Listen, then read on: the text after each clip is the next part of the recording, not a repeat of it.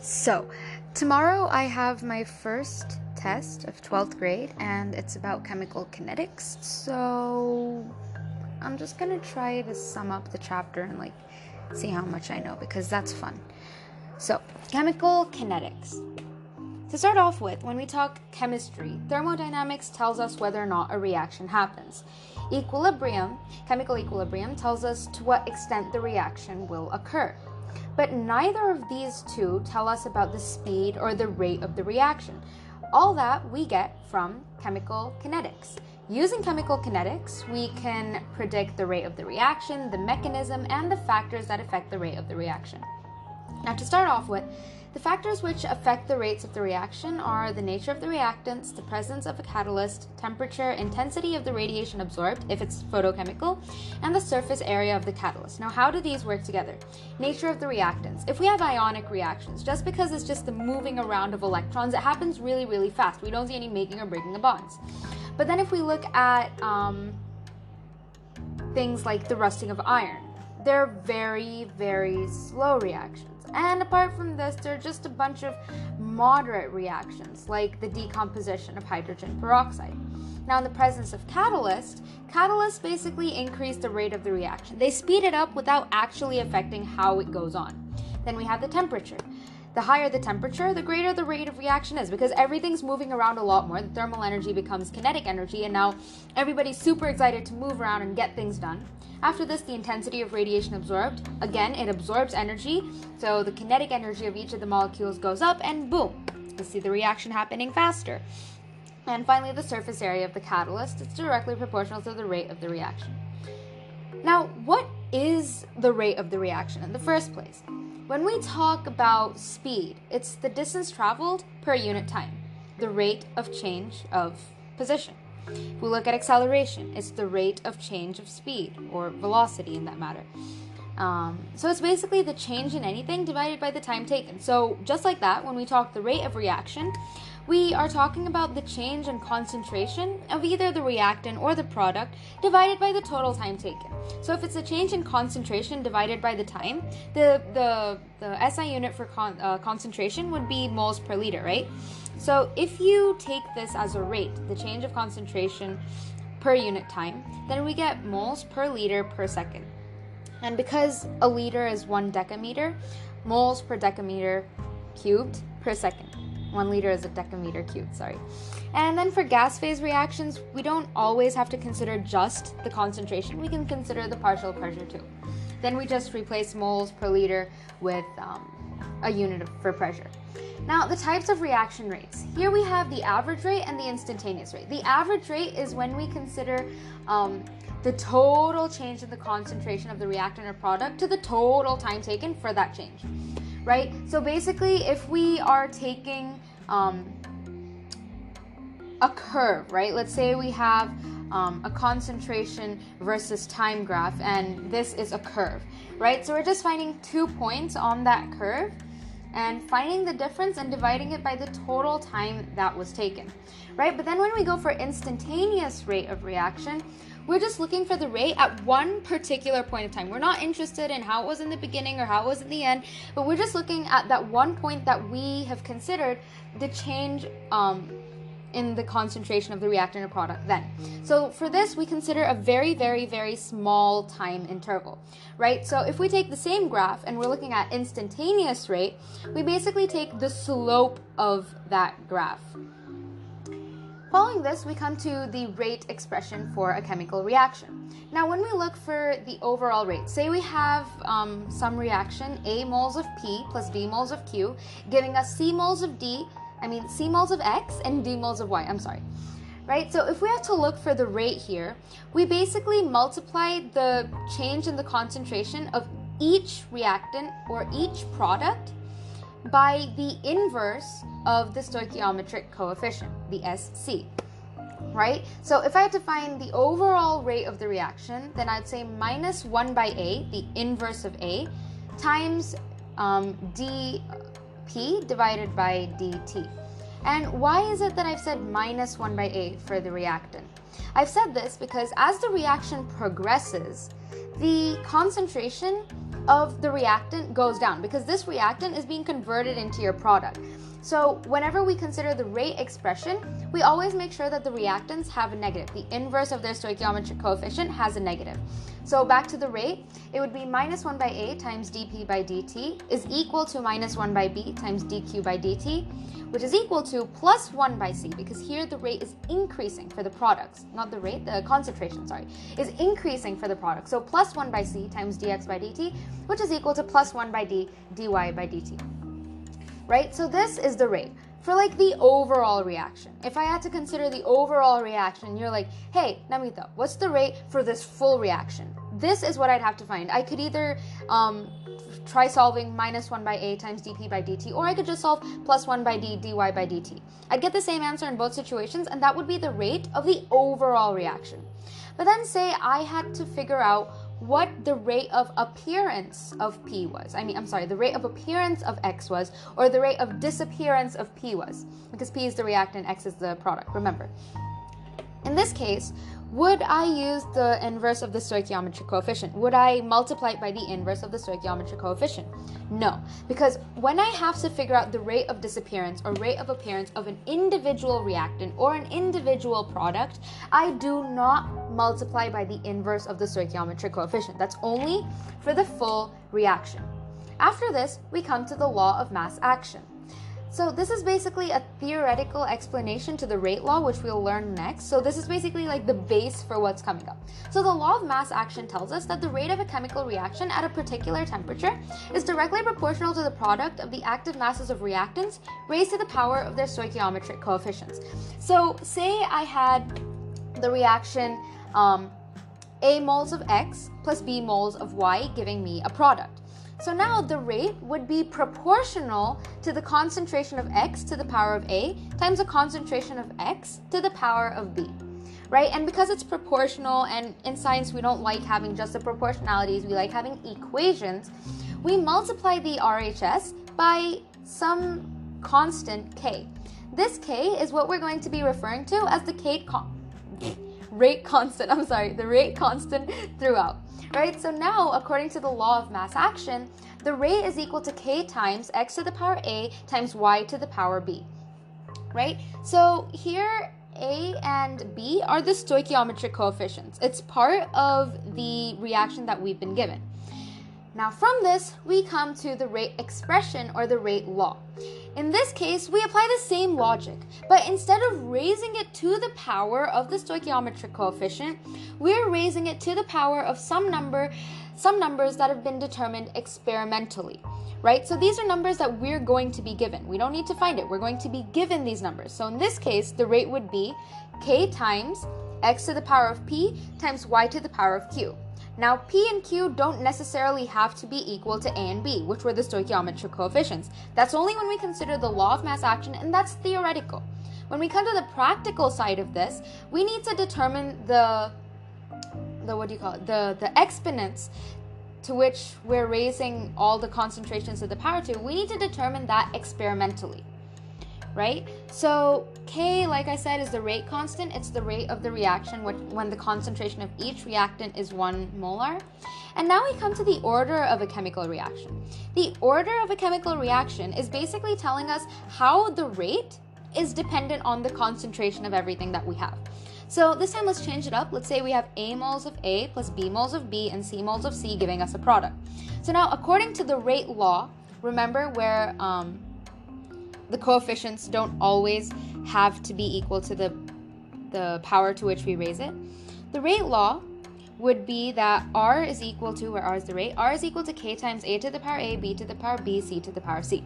Now the overall order would be the sum of the powers of the concentration terms, a plus b plus c.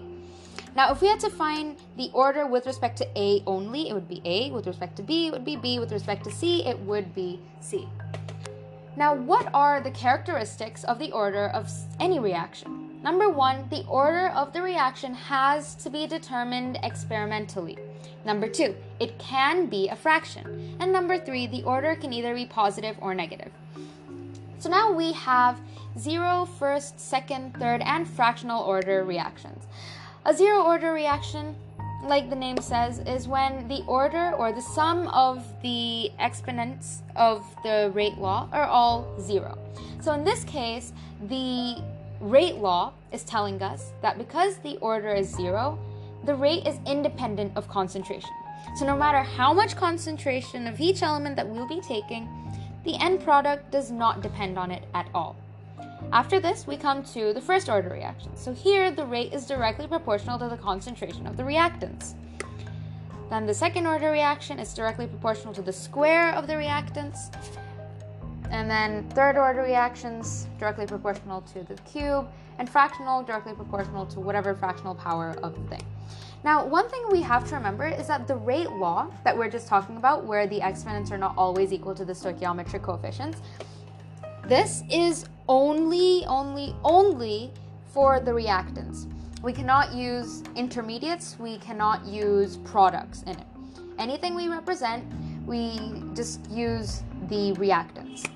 Following this, we come to pseudo first order reactions. So this is basically when we have a reaction of a higher order, but it's made to become a first order reaction, either by increasing or decreasing the concentration of one or more reactants. Let's consider the hydrolysis of an ester for this, right? Um, CH3COOC2H5 plus H2O in the presence of an acid gives us CH3COOH plus C2H5OH. So, say at the very beginning, when T is equal to zero, we have 10 mils of water and 0.0001 mils of um, our ester. Right? So now at some point t, we've used up all the ester. So now the concentration of the ester is zero. But the concentration of the water is 9.999. This is approximately equal to 10 which is the same amount that we started with. So the concentration of water in this case is almost constant. So in this case, what we're seeing is that if any reactant is taken in a larger amount, the order with respect to that reactant is zero because it's almost constant.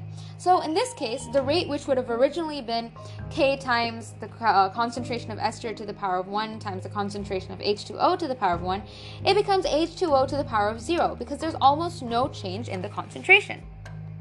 So in this case, the rate just becomes K times CH3COOC2H5 to the power of 1, which makes it a pseudo first order reaction. Now for the units of the rate constant, if um, A is A to the products is any nth order reaction, then K would be equal to moles per liter to the power of 1 minus n per second. This is something that we need to remember. This can help us determine the order of a reaction as well as the units of K when we need to. And when we consider the board exam point of view, we need to make sure that we have proper units for everything. Now let's move on to elementary reactions. Elementary reactions, or well, let's start with this. Reactions are classified into two main types elementary reactions and complex reactions. Now, the elementary reactions are the little baby ones that can easily be, be completed in just one step. But then the complex reactions are the reactions which require a lot more than one step to complete, right? So let's start with the elementary ones, the ones that can be completed in one step. Here we consider molecularity. This is basically the number of reacting species, which, are, which can basically be our atoms or ions or molecules, that are taking part in a chemical reaction which must collide simultaneously in order to bring about a chemical reaction. Unless they collide, you don't get your product. And it's not like just any two random things can bump into each other and voila, we have a product. No, they need to be effective collisions, which I'll be talking about later. Now, for elementary reactions only, the molecularity is equal to the order, which is equal to the sum of the stoichiometric coefficients. Now remember, the sum of the stoichiometric coefficients is basically the sum of the powers when we use the law of mass action, the one that was supposed to be theoretical, right? And in this case, it's equal to the order, which was determined experimentally. So in this case, the molecularity, number of molecules reacting, is equal to the order, which is equal to the sum of the stoichiometric coefficients. This is only for elementary reactions. I cannot stress this enough. Now, the probability that more than three molecules can simultaneously collide to bring chemical reactions is rare, so we only just consider molecularity up to two or three, right? If it's just one, unimolecular, two, bimolecular, three, trimolecular. After this, we come to complex reactions. These are the reactions, like I said, which require more than one step to complete. So in this case, let's consider A plus B giving us an intermediate C, which then gets converted to the final product. Now, in this case, the slowest step in the reaction is going to be our rate determining step. So it's basically like this you have a factory that's manufacturing bicycles, right? We have three divisions the one that's in charge of the painting, the one that's in charge of the metal body, and the one that's in charge of the. Okay, I think I just lost my train of thought. Where was I? Yeah, the bicycle factory where we have three divisions one that manufactures the body, one that paints, and then one that makes the tires. Right? So, say our first two divisions, the painters and the metal body guys, they are super duper fast, right? But then these tire guys, they are so slow, right? So, at the end of the day, the number of cycles that are made they depend on the output of the slowest guys right? So, just like that, the slowest step in the complex reaction is the rate determining step. Depending on how slow the slowest step is, we can determine um, the molecularity and the number of stuff, species involved. Now, let's consider the decomposition of hydrogen peroxide. 2H2O2 in an alkaline medium gives us 2H2O plus O2. Now for the mechanism. The mechanism is basically into how many smaller steps the huge reaction is broken down into. The first one is H2O2 plus I minus gives us H2O plus IO minus. Oh, and I minus is a catalyst, I forgot to say that. And then the second one would be H2O2 plus IO minus, giving us H2O plus I minus plus O2. Now the slow step is the first one, H2O2 plus I minus giving us H2O plus I2. Now, the molecularity of a complex reaction is equal to the number of species that are involved in the rate determining step. So here, the slowest step is H2O2 plus I minus, giving us H2O plus IO minus, right? So because this is the slowest step, we'll consider the molecularity of the whole reaction to be equal to the number of reacting species involved in this case. So here we have H2O2 and I minus. So we have two reacting species. This gives us that the molecularity is 2 and the order is also 2. But remember, according to the rate law, the coefficient is not equal to the power all the time, so the order is not always equal to the molecularity, just in this case.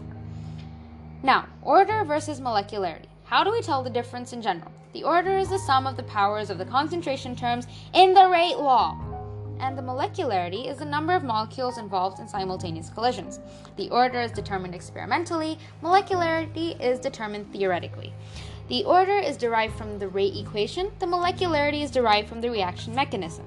The order depends on pressure and temperature. Molecularity is independent of pressure and temperature.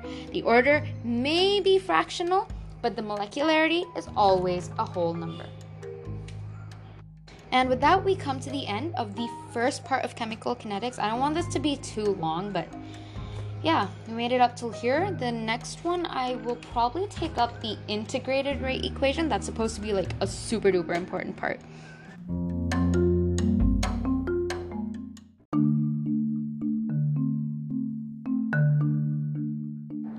So, Last time I stopped um, just before the integrated rate equation. That's what I'm supposed to be starting, so I'll just get right to it. So, so far, all that we've talked about is just the differential rate equation. We've talked about how um, the rate is equal to the inverse of the stoichiometric coefficient times the rate and change of the concentration of the individual element, and how that is also equal to k times, which is the react uh, the rate constant, k times the concentration of the reactants to the power of their stoichiometric coefficients. We've talked about all that. That's that was all a part of the whole differential rate equation part of the chapter. Now, that is not always precise. Sometimes we need to split things into really small pieces and then put them together as a whole to get a more accurate picture of what's going on, right? So, yeah, differential rate equations are not always convenient to determine the instantaneous rate, right? Because it's measured by the determination of the slope, right? So instead, what we do is we just go for an integrated rate equation. Now, the first thing that we see when we learn about the integrated rate equation is just like a bunch of these derivations for the integrated rate equation for the zero order reaction, that for first order reaction, and yeah, just those two. Never mind, not many derivations. So, yeah, in all of them, what we're doing is um, we're taking a rudimentary reaction, R being converted to P. And then we're stating that it's either a zero order reaction or a first order reaction, de- depending on what we have to derive, right? So, case one, when it's a zero order reaction.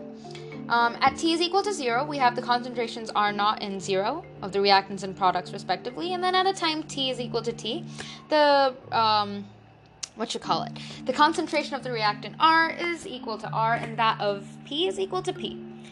Right? So we know that negative dr by dt is equal to k naught times r to the power of 0 because this is supposed to be a zero order reaction. So we're going to take the concentration of r to the power of 0. If it was a first order reaction, we would have taken it to the power of 1. After this, we just move the dt from below dr to the RHS, and then we integrate it um, with limits. The limits for the reactant would be R naught to R because that's how those are the points on the y-axis that we're taking when we plot r with respect to time. And then for the time, we take it from a time 0 to a time t. And after this is just basic math until we get that the rate constant for a zero order reaction, k naught, is equal to r naught minus R divided by T, where R naught is the initial concentration and R is the concentration after a time T. Now, let's say instead, um, to make it a lot easier for us, because R naught and R, sometimes they can get a bit confusing. Let's say we started with a, com- a concentration A for R and a concentration of 0 for P because it hasn't been formed yet, right? At a time T is equal to T, A would have lost an X amount of reactant, and that X amount of reactant would have been used to make an X concentration of P, right? So R naught is equal to A, and R, like the, the concentration after a time t, is A minus X. So if we plug in these values of R naught and R into the equation that we just derived, we get that K naught is equal to X divided by T, where X is the amount of, the concentration rather, of the reactant that was reactant. Now, if we had to plot this graphically, we would shuffle everything around and get it in the form of the equation, the concentration of the concentration um, R, which is basically concentration of R after time t, is equal to negative k naught t plus the initial concentration. So this would be in the form of y is equal to minus mx plus c. And in this case, the slope is minus k naught, and the intercept would be r naught. Following this, we come to the first order reaction, and we do everything like before. Like I said, um, negative dr by dt is equal to k1, the rate constant for a first order reaction, times r to the power of 1. And in this case, because the concentration of r can be equated to 1 like it was before, um, we move the concentration of r below dr because we need to keep the like terms together, and we move dt all the way up to k1. So after this, we end up with dr divided by r times k1 times dt. So now we just integrate both sides again with the same limits, and we end up with k1 is equal to 2.303 divided by t times log to the base 10 r naught divided by r. Now again, say um, the initial concentration was A, um, the initial concentration of the reactant was A, and then after time t it became A minus X. Now we just plug these values back in. We get K1 is equal to 2.303 by T times log A divided by A minus X. And when I say log, it's log to the base 10. So if we had to put this in the exponential form, you know, before we get to the graphical representation, um, K1T is equal to log base E, natural logarithm, R naught by R, and we end up with the concentration of um, the reactant after time t, R is equal to R naught times e to the power of minus k1 t. Now for the graphical representation, we take the old, nice, warm, earthy form. K1 is equal to 2.303 by T, log R naught by R. We flip it around, we eventually get log R is equal to minus K1 divided by 2.303 plus log R naught. So again, this is in the form of y is equal to minus mx plus c, and but in this case, the slope is minus k1 divided by 2.303, and the intercept is log r naught. Now there's another way of showing this reaction, and that would be if we took log r naught by r on the y-axis instead of just log r, and that being equal to k1t divided by 2.303. This is in the form of y equals mx. So this would be a straight line passing through the origin where the slope is k1 by 2.303. Now, if we had um, different time intervals, right? We have two different concentrations. It's no longer 0 and r, right? Now, in this case, we take the limits to be R1 to R2. We don't take R0 to R2 anymore. It's R1 to R2, and we do the whole thing again. So we end up getting K0 is equal to R1 minus R2 divided by T1 minus T2. And for the first order reaction, it would be K1 is equal to 2.303 divided by T2 minus T1 log R1 by R2. After this, we come to the experimental determination of the rate constant of acid hydrolysis of an ester. Let me repeat the experimental determination of the rate constant of acid hydrolysis of an ester. You know, just saying this makes me feel smart because it's like such a mouthful. And like, I'm gonna be learning all this and like actually writing this in tomorrow's test. It's crazy. Okay, so the reaction is CH3COOC2H5, our ester, plus H2O in the presence of HCl, our catalyst, giving us CH3COOH plus C2H5OH.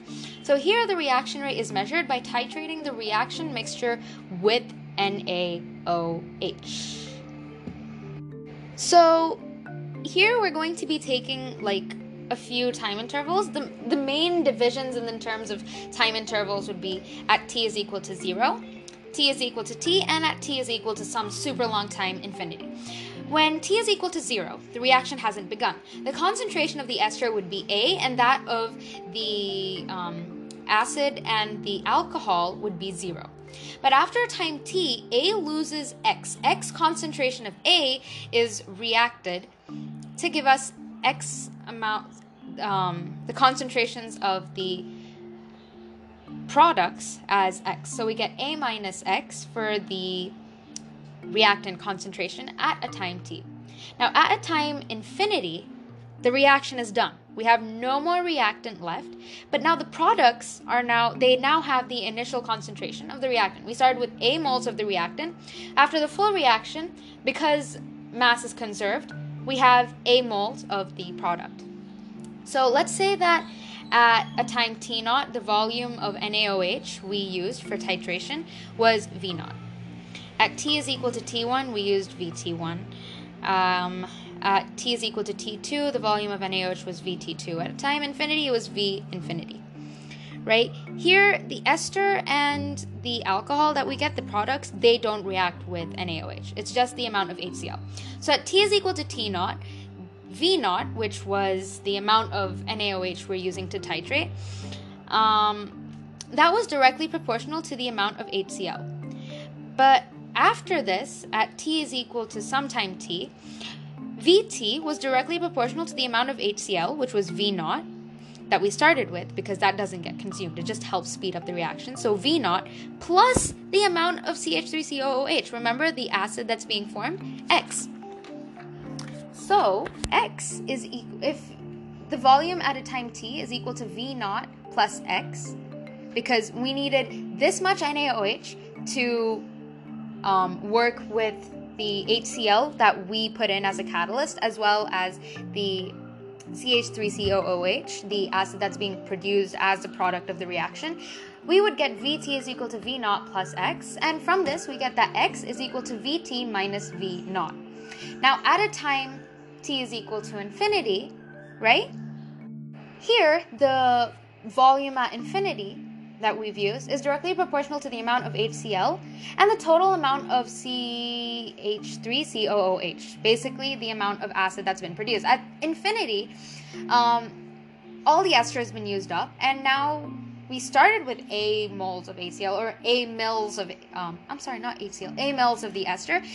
Now, after the full reaction, we end up with A mils of CH3COOH, right? So here, the volume of NaOH used at infinity is equal to the amount of HCl, V naught, plus A, the amount of CH3COOH.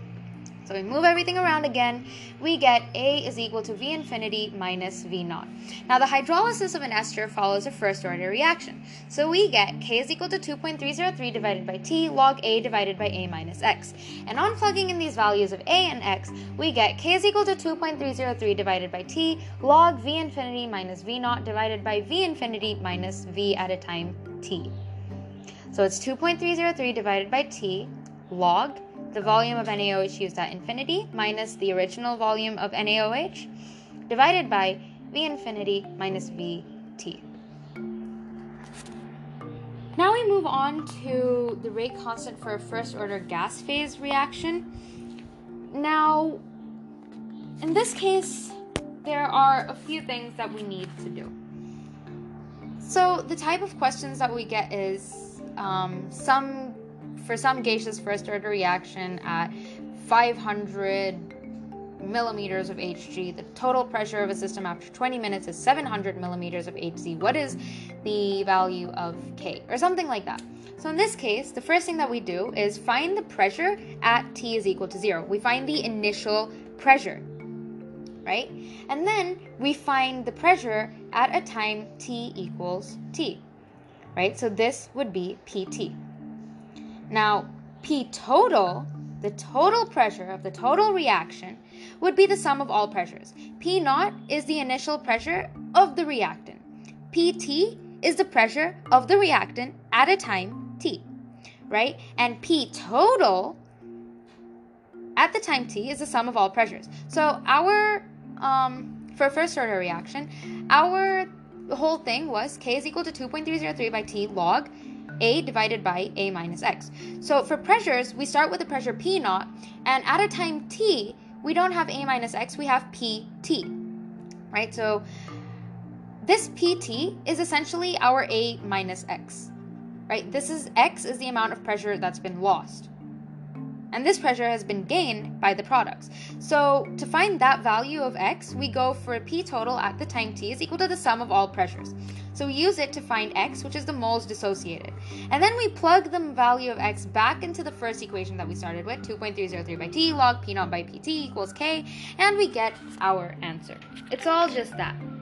After this, we come to the half-life of a reaction, denoted by T half or T50. This is the time required to consume half of the initial concentration of the reactant. So basically, when T is equal to T half, R, which is the concentration of the reactant at time T, is equal to R naught divided by 2. Now, the half life for a zero order reaction. We know that K is equal to R naught minus R divided by T. Here, in this case, t is equal to t half, and r is equal to r naught by 2. So we plug it into the equation, and we, and we end up getting t half is equal to r naught divided by 2k. Then we come to the half-life for the first order reactions. k is equal to 2.303 log r naught by r. In this case, r naught is equal to, I mean, r is equal to r naught by 2. So we end up getting k is equal to 2.303 divided by t log 2. Um, and at the end of the day, t half is equal to 0.693 divided by k. The half-life for an nth order reaction is different. How? T half is equal to 2 times, I'm sorry, 2 to the power n minus 1 minus 1 divided by n minus 1 times k times a to the power of n minus 1, where a is the initial concentration of the reactant. In this case, n cannot be 0 because for the first order reaction, it's really weird and it's completely different. Now, for the determination of the reaction by the half-life method, from what I just told you, we can say that T half is inversely proportional to a to the power of n minus 1. So we use that to determine um, the reaction order of anything by the half-life method. Following this, we're near the end. We are now going to be talking about the effect of temperature on the rate of a reaction. As the temperature increases, the rate of the reaction also increases. Basically, for every 10 degrees Celsius or 10 Kelvin rise in temperature, the rate of the reaction inc- it doubles, right? So here we consider our temperature coefficient. The ratio of it's basically the ratio of the rate constant at a temperature T plus 10 to the constant at a time t.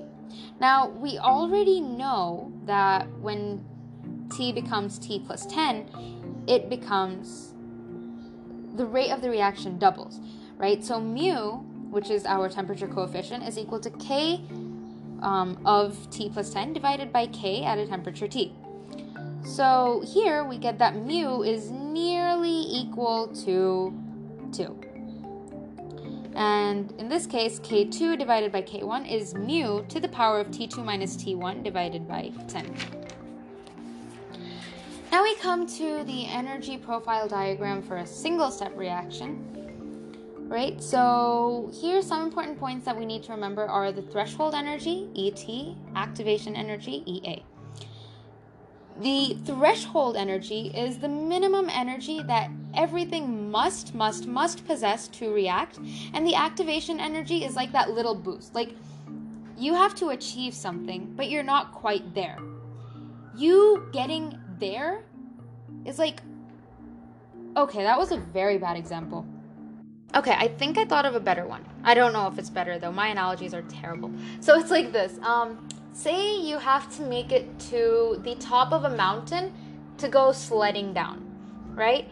Now, you can make it up to, I don't know, half the mountain by yourself. This is your, it's the energy that you possess, right? So, using the energy that you possess, you've made it halfway through. But you need to make it to the top. Unless you make it to the top, you can't go sledding down. You can't start making products, right? So, now you need someone to give you that extra push, that extra bit of encouragement. That extra bit of encouragement is our activation energy. It's the excess energy above the normal energy that the reacting molecules must possess in order to react. So, with that extra push, you make it to the top, and then from there, you go all the way down. Sledding, basically. How amazing. So, yeah, that's about it. Now, yes, if the reactants have a greater energy than their products, then in order to go forward, right? They won't have to spend that much energy. So the forward reaction goes along much easier because the reactant already has like enough energy in itself. It just needs a teensy tiny push. So it goes up and then it goes all the way down to the product which has less energy. So now say the product wants to go back to being the reactant. Now, in this case, because the product has such low energy, in order to reach the threshold energy, it has to consume a lot of energy. So the activation energy of the backward reaction is a lot more. So from this, we can say that the total activation energy of the backward reaction is equal to the change the difference in the enthalpies of the reactant and product plus the extra energy that we gave um, for the forward reaction. Now, in this case, I haven't mentioned it before, I'm so sorry. The change in the enthalpy or the difference in the enthalpy between the reactants and the products is basically the difference in the like initial energies that they possess. Now, if this were to be, this is for an exothermic process, because when it's an exothermic process, the energy of the reactant is more than the energy of the product. Now, if it was an endothermic process, this is basically because the reactant has to absorb more and more energy in order to reach the threshold, after which it can go into being the product. Now, the product has the product has a um, lower um, activation energy for the backward reaction, right? So that happens a lot faster. Following this, we come to the energy profile diagram for a two-step reaction. It goes exactly like the one for the one-step reaction, but the one thing that we need to remember here is that um, each of like the tops, the tips of the curve or something, that's basically um, telling us the energy for each um, step of the reaction, and each of like troughs are basically telling us the energy of either the reactant or the intermediate or the product. So, yeah, the lesser activation energy something needs to reach the threshold energy, the faster it's going to happen because you don't need to give it that much of a push to get things going. After this, we move on to the Arrhenius theory of reaction rates. Um, the temperature coefficient mu couldn't explain why the rate doubles for every 10 degrees Celsius or 10 Kelvin rise, and that is exactly what the Arrhenius theory of reaction rates did. Arrhenius's theory of reaction rates basically told us that K is equal to AE, where E is raised to the power of the negative of the activation energy divided by RT. Now, e to the power minus EA by R, T, represents the fraction of the molecules with a kinetic energy greater than or equal to the activation energy. Right? And A is the pre exponential or the Arrhenius or the frequency factor. EA is the activation energy, and R is the universal gas constant. The units of A is equal to the units of K. Now, why did we even need this? This is because all collisions don't give us products. Only the molecules with a kinetic energy greater than or equal to the activation energy are the ones that collide and give us products. Right? So if we were to plot a graph of the fraction of molecules versus the kinetic energy possessed, the area under the curve would give us the fraction of molecules. Right? And at some point, let's say, let's just like draw a line on the x axis and say that this is going to be our activation energy right?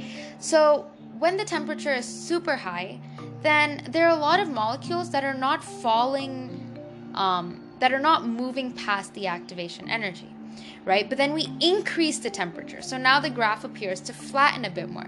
And when it flattens, more of the graph starts moving um, past the activation energy point that we've like marked. And because of this, um, we can say that as the temperature increases, the rate of the reaction increases. And one more interesting interesting thing is when T1 went from being T to T plus 10, which is our T2, the fraction of molecules having um, a kinetic energy greater than or equal to the activation energy doubled because the area doubled right? So from this, we understood that the rate increases two times. Now, if we had to go to the logarithmic form of the Arrhenius equation, we end up getting log k is equal to negative EA divided by 2.303 RT plus log A. If we were to plot this on a graph of log k versus 1 by t, we'd get a straight line graph um, of the form y is equal to minus mx plus c, where c, the y-intercept, is log a, and the slope is minus ea, divided by 2.303 r. Now for the rate constant at different temperatures. We just basically use the logarithmic form of the Arrhenius equation at T1 and T2, and then we subtract and we end up getting log k2 minus log k is equal to so and so. And at the end, our final equation is log k2 divided by k1 is equal to EA divided by 2.303R times 1 by t1 minus 1 by t2.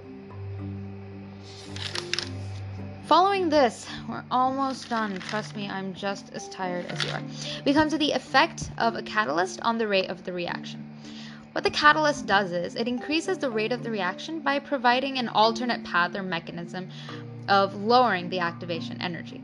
So basically, what it's doing is um, say you needed to have this much energy for the reaction to be carried on with, like before, right? So now what the catalyst does is it says, hey, you don't need that much energy. Let me break it down for you. I'm going to break down this big reaction into a bunch of tinier mechanisms that make it super easy for you to go through the whole process without spending too much energy yourself or needing that much energy. Right? So, yeah. The activation energy decreases and the reaction happens much faster. Now, one thing to remember, or two things rather, is that catalysts do not alter delta G, Gibbs free energy, and they only catalyze spontaneous reactions, not the non spontaneous reactions. Now, say we have to combine Arrhenius' equation and the catalyst thing. Say we have a constant temperature. Um, in the pres- in the absence of catalyst, K is equal to AE to the power minus EA divided by RT. In the presence of a catalyst, the activation energy becomes E minus, I mean, sorry, EAC. So KC is equal to AE to the power minus EAC divided by RT.